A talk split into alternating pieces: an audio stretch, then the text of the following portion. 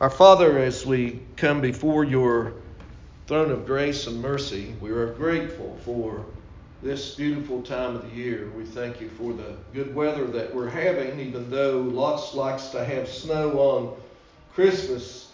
We're thankful that we are able to come out without uh, any hazards tonight and today. And so we pray, our Father, as we approach you and thank you for sending your Son for God so loved the world that he gave his only begotten Son. We are thankful for his gift to us. A gift that could never, never be bought by money, could never be bought by, by good works, or achieved through any effort of our own self, nor any payment of money that could ever have been given. But it is a free gift not of works, lest any man should boast. We're thankful for Jesus. We pray as we study today uh, about the end and the circumstances around Mary and Joseph. We're so beautiful the story is. We're so thankful for. We pray your blessing upon each one here that they'll have a Merry Christmas and Lord, that most importantly, that they have the gift the gift of Christ, the Savior, in their hearts and their lives. And if they don't today, they might proclaim that in their life. In Jesus' name we pray. Amen. Luke chapter number 2. The Gospel of Luke gives a more vivid picture of the birth of Jesus than does Matthew. And that's probably because Luke was a doctor. So, in just one verse, chapter 2, verse 7, we can perceive a great deal of information about the circumstances of the birth of Jesus. Let's read verse 7. And she brought forth her firstborn son, and wrapped him in swaddling clothes, and lay him in a manger because there was no room for them in the inn. Uh, right from that verse, we can understand four things about, about the uh, birth of Jesus. First of all, we can understand he was the first child that Mary uh, conceived. And then she, obviously, as we read in the scripture, had more children. And so uh, we know that Jesus was the firstborn. Then we can look into history and we can understand why was Mary and Joseph there. And in the year 5 BC, there was a taxation by the Romans, as we read in this very chapter, that all the civilized world under the Roman control at that time had to go and pay taxes in their own city. And so we know that this is a historical fact. Then, thirdly, we see that Mary and Joseph were probably poor people. And the reason we see that is because they wrapped him in swaddling clothes. Those are rags that they wiped animals with before they milked them or before they used them in whatever method that they would. And then they laid him in a feeding trough, a manger. And fourthly, we see that there was no room for them in the inn because it was such a busy time of the year. A very busy season they were in because of the tax collection. Many people were traveling. And so we see that Brother Luke brings these things to our attention that we might not have understood the circumstances of the birth of Jesus. So we find there was no room for them. Why?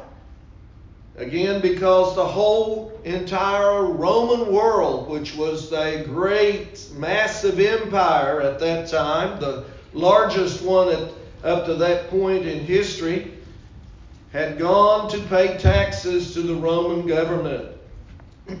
Chapter 2, verse 1 And it came to pass in those days there went out a decree from Caesar Augustus that all the world should be taxed or registered. And we read in verse 4 And Joseph went from Galilee out of the city of Nazareth unto Judea, unto the city of David, which is called Bethlehem, because he was of the house and the lineage of David, to be registered or taxed with Mary, his espoused wife being great with child, in other words, her ninth month. And so it was that while they were there, the days were accomplished that she should be delivered. now, if we could make a comparison of the busyness and the, the uh, uh, crowd of people at that time, uh, go to Myrtle Beach on the 4th of July and try to find a motel room. Yeah? Well, you won't be too successful. No vacancy. Yet the innkeeper seemingly had some sort of mercy, and he allowed them to stay in his stable. Again, we read verse 7. And she brought forth her firstborn son and wrapped him in swaddling clothes and laid him in a manger. That indicates that they were in a, a barn type of uh, atmosphere. And how about in the inns in those days? If you'll read about uh, the inns in those days, we find out that they were um, walled uh, with a they were a wall structure with arches, and, and they had inside like a rectangular room, and they ate in those rooms, and they and they, uh, they fellowshiped in those rooms. They even slept in those rooms. So if you can imagine a large room where all the people had eaten and they had talked, and then the, the hour gets later and they all fall asleep in that room. And then in the back of those inns, there was a uh, like an escape door or door to go out, and, and usually that's where the people that were staying in that uh, in that inn would have their beasts of burden or their camels or their horses or donkeys, whatever they had ridden. And so, there in that little town of Bethlehem, we see that the Lord Jesus had no place to lay his head, and they went into this, this area where the uh, animals were, and, and there Mary that evening gave birth to the Lord Jesus Christ. It maybe even was in a cliff, in a rock, a cliff type of a shelter, because in Bethlehem it was such a hilly area of Israel. So today we want to look at uh, three things about this birth, and they all start with the letter O, so that will help you remember the message today. And the first thing is in the end or in inns, they were opened for any traveler. The inns were open for any traveler. And like in uh, uh, our day and time, the price varied on a normal day. Lower prices when there was little activity was charged, but during the Jewish feast and special occasions such as the taxation of uh, the people, the price of the of the night would go up. Uh, you might call that price gouging, as is done in this day and time occasionally, especially in gas stations. And so uh, the innkeeper he could be selective on who he let stay in his in his inn. There was no uh, governmental protection against such uh, discrimination in that day and time. And so uh, the innkeeper could say, well, if you've got enough money, you can stay here, and if you don't, well, too bad. Go on to the next place. But this is not like salvation, is it? Salvation is free to all. Ephesians 2 8 and 9. For by grace are you saved through faith, that not of yourselves, it's the gift of God, not of works, lest any man should boast. And then we turn to the book of John and we read in chapter 8 and verse number 32 And ye shall know the truth, and the truth shall make you free. Salvation is free. Unlike the inns, where they charged whatever they so wanted. And so we see that salvation cannot be earned, salvation cannot be bought, salvation cannot be bargained for, but salvation must be received as a free gift. But as many as received him, to them gave he the power to become the sons of God, even to those that believe on his name. And so, salvation, unlike the innkeepers and the charges that they make, the salvation is for whosoever, not just a select few. Romans 10 13 says, For whosoever shall call upon the name of the Lord shall be saved. And unlike the price in those inns that went up and down according to what day it was, it never changes. Salvation never changes nor does Jesus. Hebrews 13:8 says, Jesus Christ the same today, yesterday, today, and forever. He's the same. So inns were open. They were open to any traveler. Inns in that day had obscure places, obscure places. Like the innkeeper, many Christians today have an obscure or vague place for Jesus to reside in their lives. Only when it's convenient is Jesus used. And unfortunately, it is used. Let us see what God thinks about His Son and Himself in our lives. If we'll turn to the book of Deuteronomy, chapter number 6 and verse 4. Hear, O Israel, the Lord our God is one Lord, and thou shalt love the Lord thy God with all thy heart, with all thy soul, with all thy might not part time, not when it's convenient, but all the time. Jesus gave his all. And we should surrender to him. We should consecrate to him. We should dedicate to him. We should be willing to serve him with our whole life. Romans 12 1.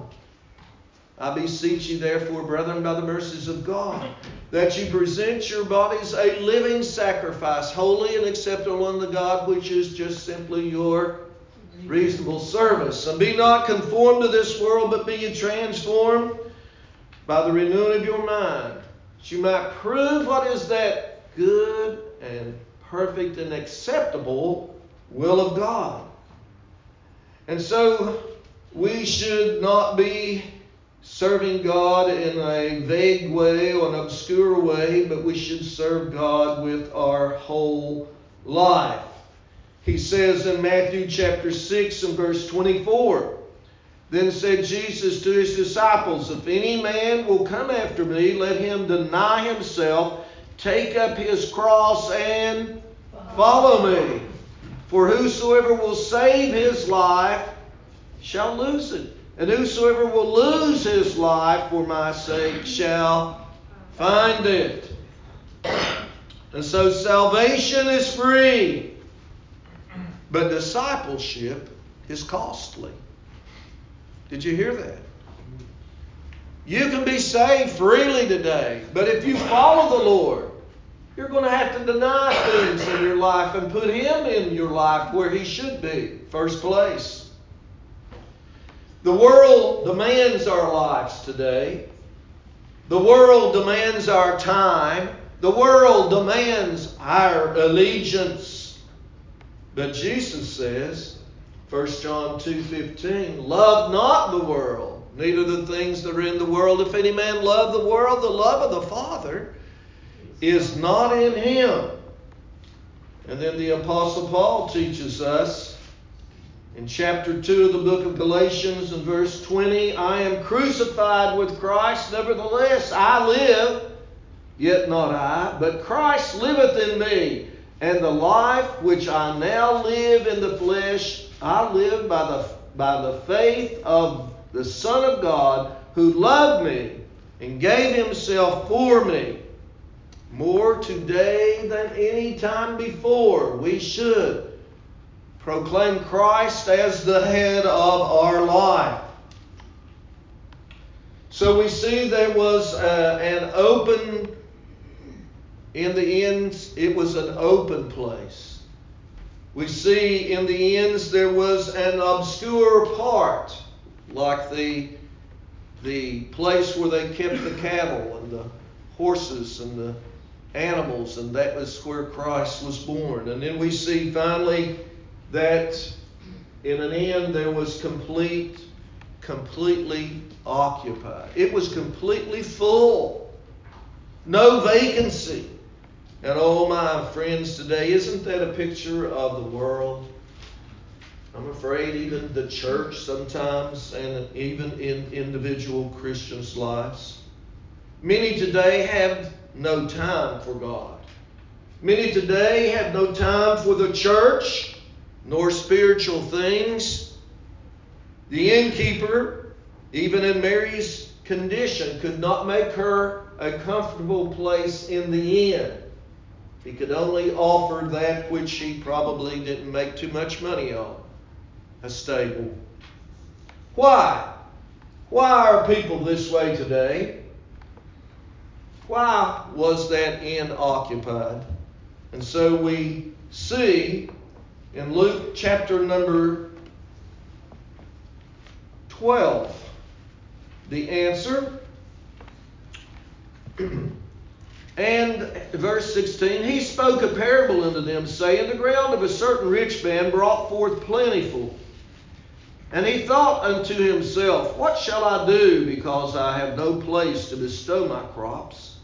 And he said, This will I do. I will pull down my barns and build greater. And there will I bestow all my crops and my goods. And I will say to my soul, Oh, soul, thou hast much goods laid up for many years. Take thine ease, eat, drink, be merry. Hmm. But God said, Oh, we better see that again. So let's say that again. But God said, Thou fool, this night thy soul shall be required of thee. Then whose shall these things be which thou hast provided?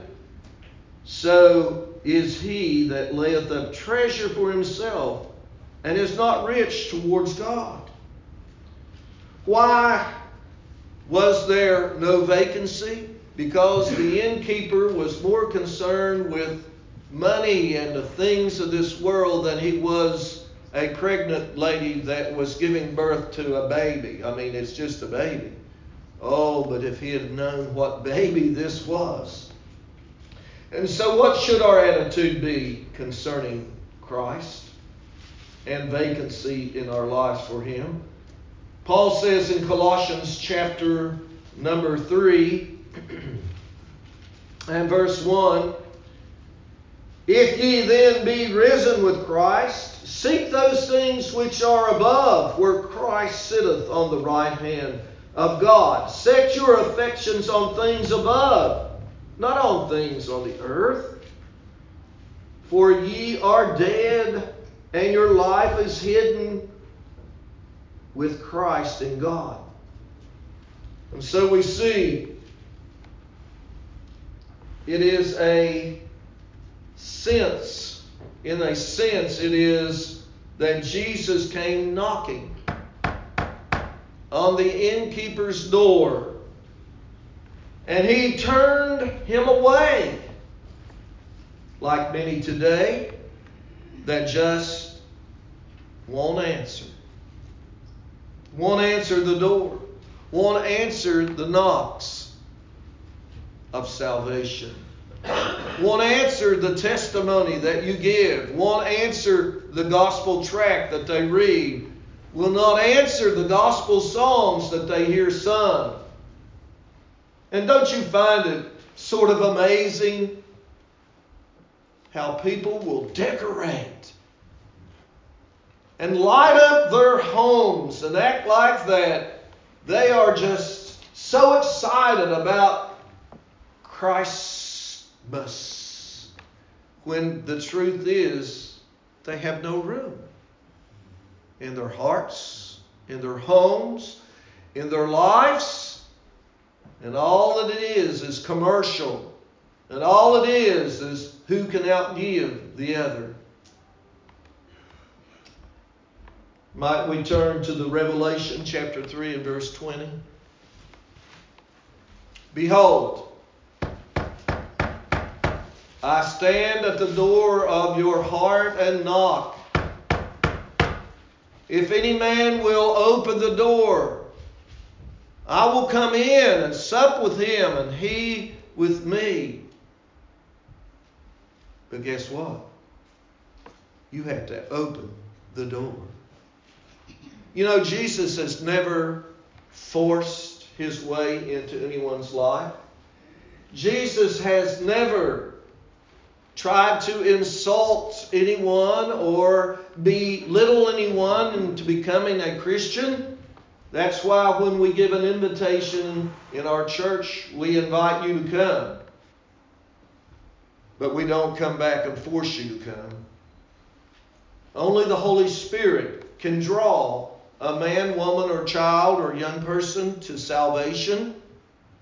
He says, Whosoever will may come and drink of the water of life freely. But it's up to you.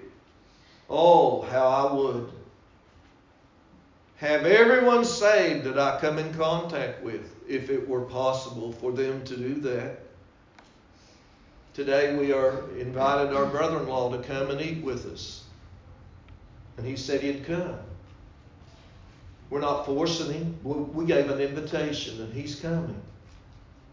How I would like to see him come to know Jesus as a Savior. How I would like to see some of you come to know Jesus as your Savior. But it's up to you. We presented the gospel.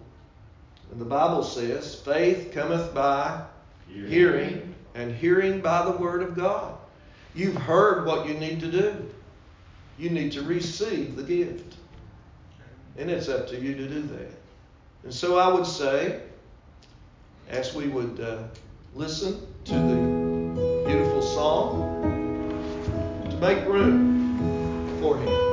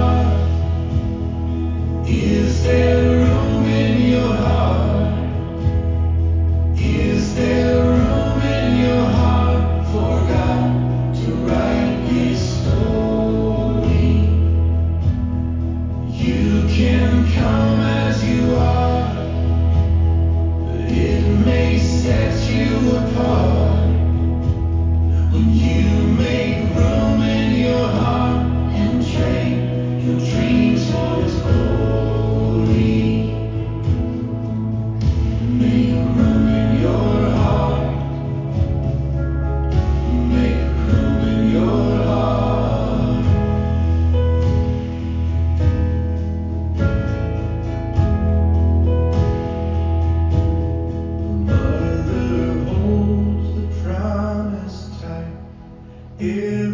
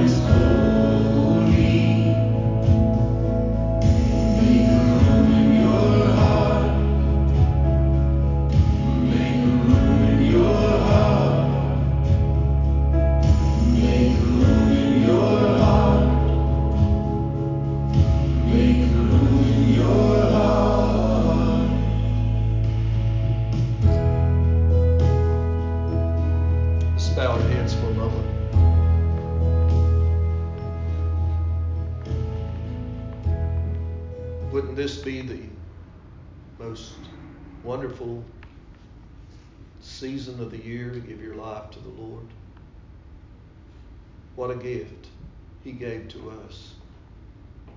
And all we have to do is receive it.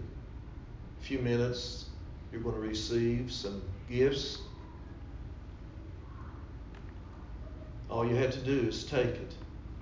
And that's all you had to do with Jesus. Just open your heart and let Him in.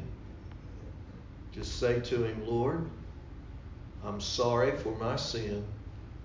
Forgive me Come into my life and save me. So simple. The child can do it. This child did it 50 some years ago. All you have to do is invite Jesus into your life, and He'll save you. If you've done that or would like to do that this morning, we'd encourage you to tell us. Because the Bible says that if thou shalt confess with thy mouth the Lord Jesus and believe in thine heart that God raised him from the dead, thou shalt be saved. You must confess it. Don't be ashamed. Paul says, I am not ashamed of the gospel of Christ. For it is the power of God unto salvation to everyone that believes, to the Jew first and also to the Greek. Just believe on the Lord Jesus Christ and thou shalt be saved. Please tell us. Father, we thank you for uh, the wonderful, beautiful story of thy birth. Worship you and praise you as the angels did and the shepherds did, and then uh, the wise men came and they worshiped you, and we just worship you today thank you and give you the glory, honor, and praise for all that you've done for us. We pray the blessing about each one, that everyone will have a safe and merry, very Merry Christmas. In Jesus' name we ask it. Amen. Amen. Okay, we're going to uh, have our classes come up, and we'll have the men that are over the the uh, distribution of the fruit treats to come at this time. I think, can you put them up here in the. Uh, yeah, in there. Those who helped us. Please don't say, oh, I don't really need that. It's a gift. What are you supposed to do with a gift? Accept it. Because it's given in love from your church.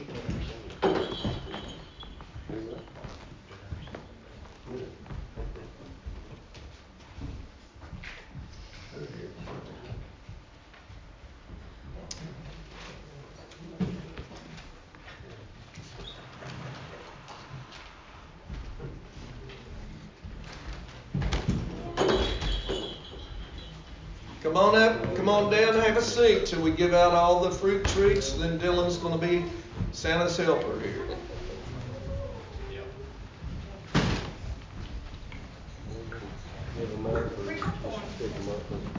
No, take. But let's wait till they all get in here. Dylan, go sit down and get your fruit tree first. Then you, you're on after that.